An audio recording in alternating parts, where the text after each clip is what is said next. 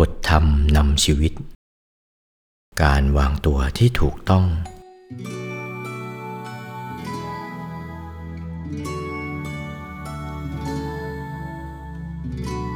คนเราต้องวางตัวให้ดี ให้เหมาะสมจึงจะดูงาม น่าเคารพนับถือ และน่าเกรงขาม คือต้องวางตัวให้เหมาะแก่วัย เหมาะแก่ฐานะตำแหน่ง มาะแก่บุคคล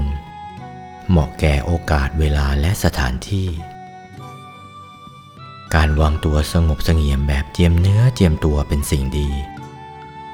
แต่การดูถูกตัวเองว่าต่ำต้อยนั้นไม่ดี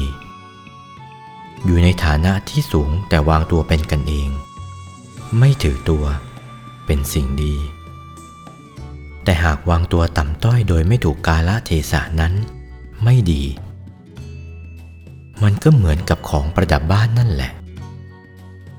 แม้จะเป็นของมีราคาแพง หากวางไม่ถูกที่ก็ดูไม่งาม ตรงกันข้ามแม้เป็นของถูกๆ แต่เจ้าของบ้านเข้าใจจัดเข้าใจวางก็มองดูสวยงามทำให้คนชมได้ จากหนังสือธรรมสารทีปณี